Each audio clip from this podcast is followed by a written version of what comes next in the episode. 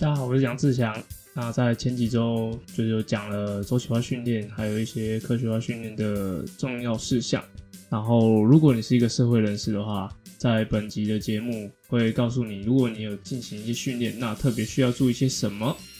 那本期节目没有赞助商赞助播出。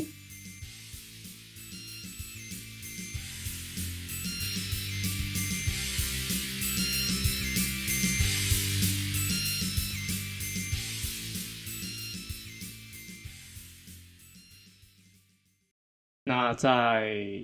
昨天就是完成了呃我人生第一次的日月潭泳渡。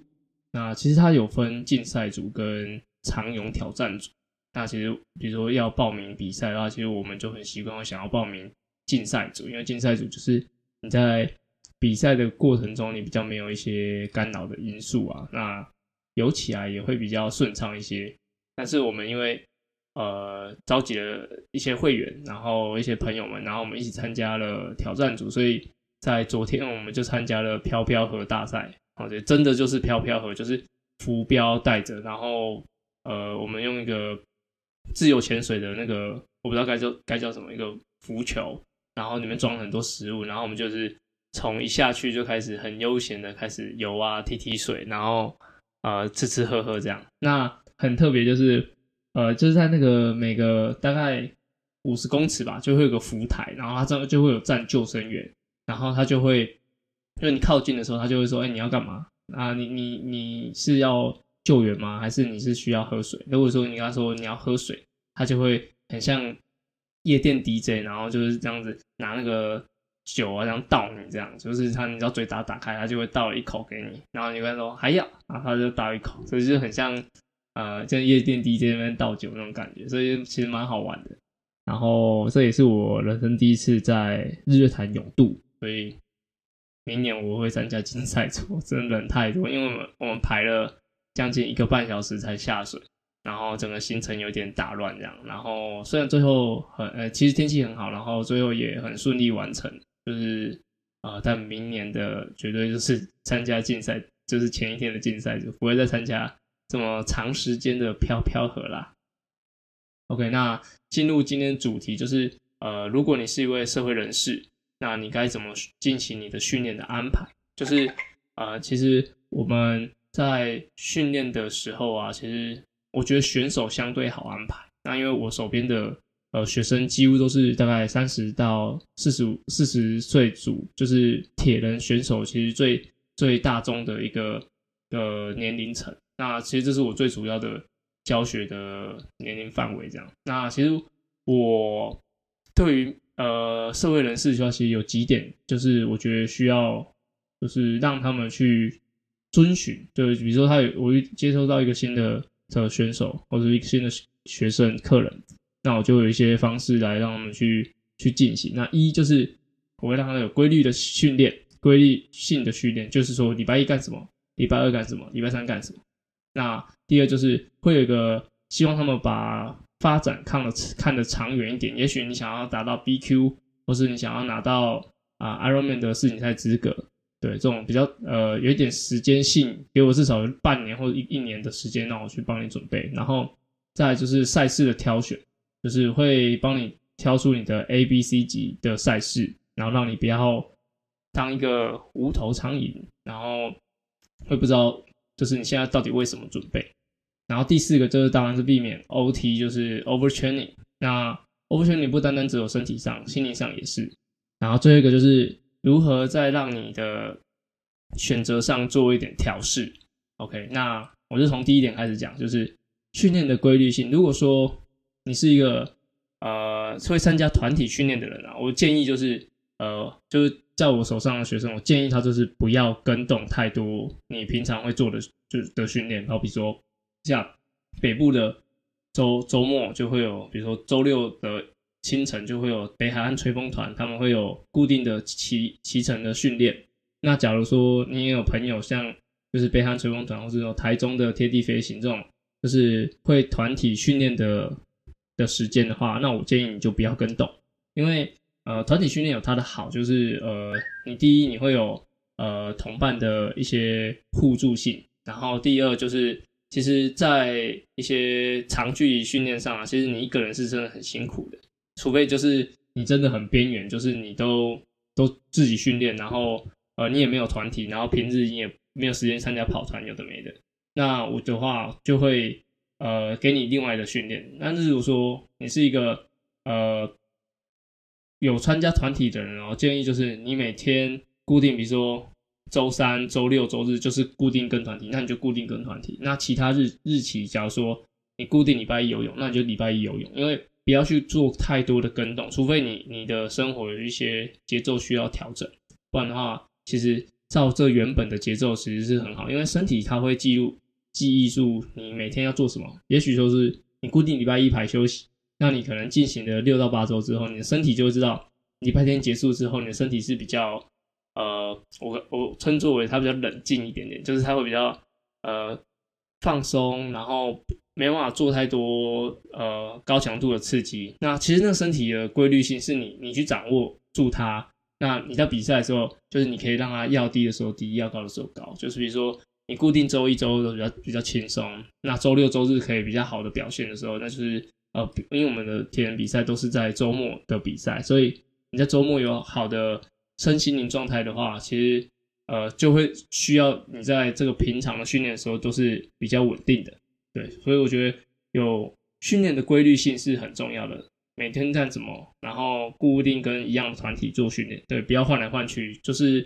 你你去换一个环境，你会重新去适应这个团体的节奏。那你去换了一个训练的天数，你会需要适应这个新的节奏哦。除除非是你有一些工作上必须要调整哦，不然我建议的话。就是你有一个规律性的的安排会是最好的，对。然后再就是，呃，蛮多学生都是比赛前不到八周的时间，然后如果说我要比一个二六一三，那我希望有一个呃很厉害的课表。那其实训练课表的话，不是说你拿了什么训练课表，然后你就可以变多厉害。其实是你执行的什么训练课表，你才会变多厉害。然后。千万不要好高骛远，就是说，呃，这个选手他能力比我好，然后我就一定要跟他做一样的训练。其实训练是需要去执行你身体能够吸收的训练，那才叫好的训练。就是并不是说你拿的某某世界冠军的的训练课程，然后拿来套用。哦，我练了，我一个月练三天去世界冠军的课程，那我就会变多厉害。其实，呃，训练是很很需要完整性的。你只有单纯做做那三天，其实是。呃，只有学一招半式这样子，所以呃，并不是说呃完成厉害的课程就是一个好的训练，那需要看一个长远的发展。也许说你你需要具备呃，比如说你要拿 Kona 资格的能力，那你就必须要有 A、B、C 这三个东西。那你一直加强你的强项，其实疏忽了弱项的补强，其实会让你在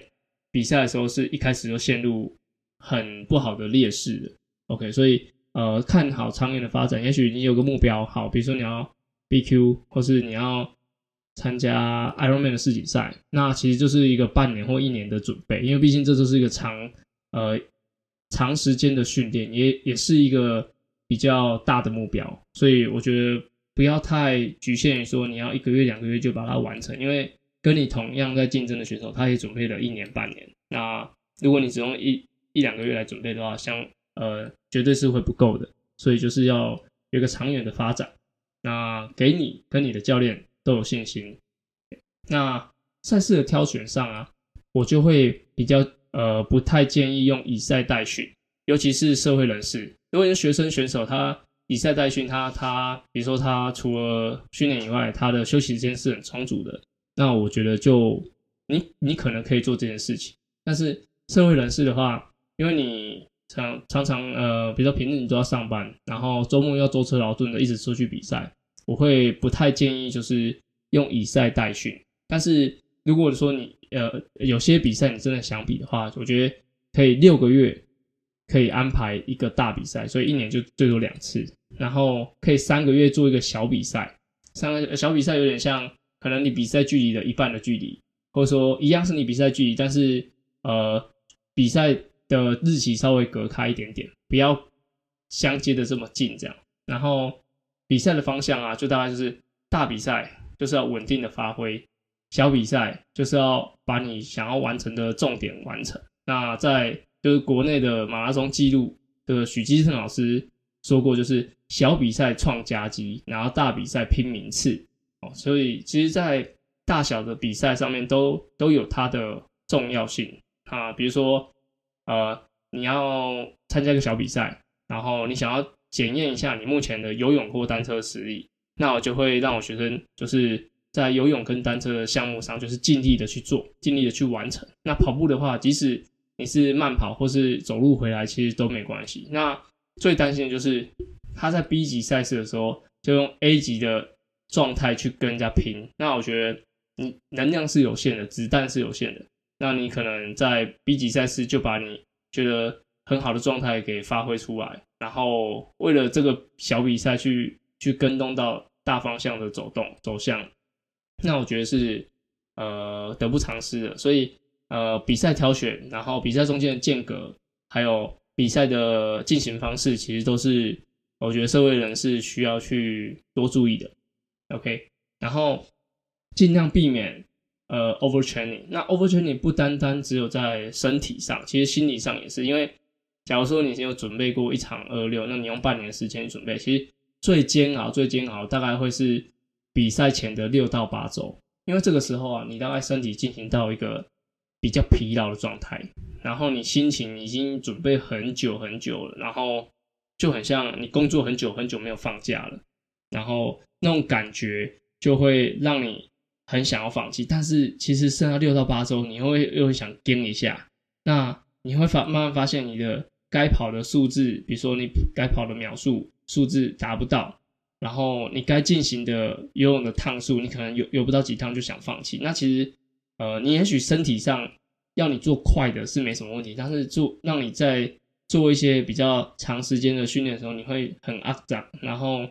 心情会很渣，心情会很差，然后其实这个状况其实就已经很像 overtraining，所以呃，在训练的安排上，假如说像前一个呃 p a r k 上一集有讲过，就是大概从三周一休息，然后四周一休息这种这种搭配，假如说学生在呃。在第二周就发现已经有特别辛苦的状况的话，我就会让他提前休息，就是尽量这种 OT 的情况减少发生。对，就是因为这一发生，他的心理压力很大，因为他又有不得不练的的的压力在，所以我会希望他宁可多休息，然后先让这个情况转移一下，就不要说让他一发不收拾。那。也会让他也彼此跟他沟通，让他有一点休息的空间，然后不要让他觉得这是一个就是怎么讲，其实大家都可能会遇到，只是可能没有讲出来。然后你当你在准备的时候，你发现，然后你你已经 overtraining，然后其他人没有，你就会更紧张。所以其实嗯，尽量避免它发生，因为你除了训练以外，其实你还有工作，其实这时候是会。呃，牵扯在一起，所以工作不好，你可能比练习状况更差，那你就会回家的时候你会更不舒服，那你就会更影响到你比赛的表现，呃，训练的表现，那你就会一直循环下去。你到比赛的时候，你会觉得非常非常没有自信。所以，呃，在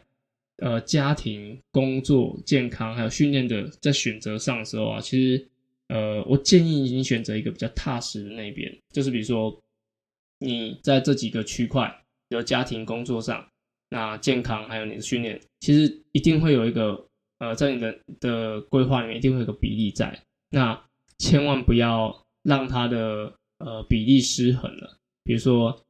呃，以以我现在来说，有现在来说，就是家庭一定摆第一，就是我太太的状况一定会是呃第一优先去处理的。然后再来是工作的情况，然后再来就是我的健康情况，那最后才是训练，因为嗯。每个时间点，每个人的这个生活的比例其实都不太一样，所以，假如说你为了准备一个比赛，把训练的比例拉得很高，就是回家然后拿走，不要跟不要吵我，现在就要去准备练习干嘛干嘛，不跟家人沟通，那其实呃可能一两次家人可以谅解，但是久而久之，你可能会呃在家里会变成呃家人会觉得说你把训练放的太多了。那可能有一些不必要的纷争出现，那你会又会觉得说，其实我在追求我要的东西啊，然后家人不不谅解什么的，然后呃，无形的压力越来越大。那这我觉得就很会构成 overtraining 的一个的情况发生，就是多多端的压力让你有点失衡了，然后从心理去影响生理，或是说生理过度疲劳，然后不想理会其他呃原本比如你该做该做的家事啊，或是该陪伴家人的时间，那又会让影响到你的心理，所以呃在这几个区块的选择上，我就会建议就是嗯要。一定要拿捏好你的比例，千万不要去呃让这个状态失衡了。对，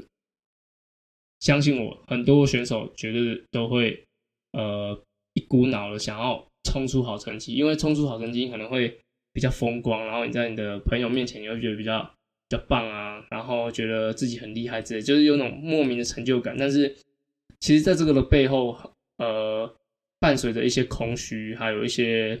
呃，虚荣。那我觉得稳定的发挥，即使今年没办法达成，那你转换好心情，明年再来，明年再来，也许会把这各项都平衡起来。所以，呃，在社会人士的的训练里面啊，我比较建议就是，真的就是要就是长远的规划。那假如说你现在真的是有有升迁的压力啊，然后家庭的压力，那真的没办法比赛的时候，呃，不要硬比啊，然后让你可以。呃，有更好的状况去准备下一场比赛，就不要把自己的路走得太死，那就会影响到你喜不喜欢这个运动，那就会进而就是你会否定自己，那反正就是绕一大圈，就是呃，把你的比例调整好，然后眼光放呃放远一点，然后做一个长期的规划，然后真的需要的时候就调整好训练，呃，减少 overtraining，对，这是我觉得对于社会人士来说很重要的。的规划，OK，那接下来剩下七周就是十一月十四、十五的 Challenge 台湾赛事。如果你现在还要开始准备的话，其实都还来得及，所以呃，不要放弃每一个时刻啊。就是就是像前几集讲，就是呃稳定的，然后规律的训练，那给自己多一点信心。就是嗯，没有到终点，没有人会知道会有什么结果发生，所以。尽可能的呃做足你每一个的训练，然后把它扎扎实实的完成。OK，那中秋节快乐，祝大家训练都顺利，然后月饼吃很多，烤肉吃很多，拜拜。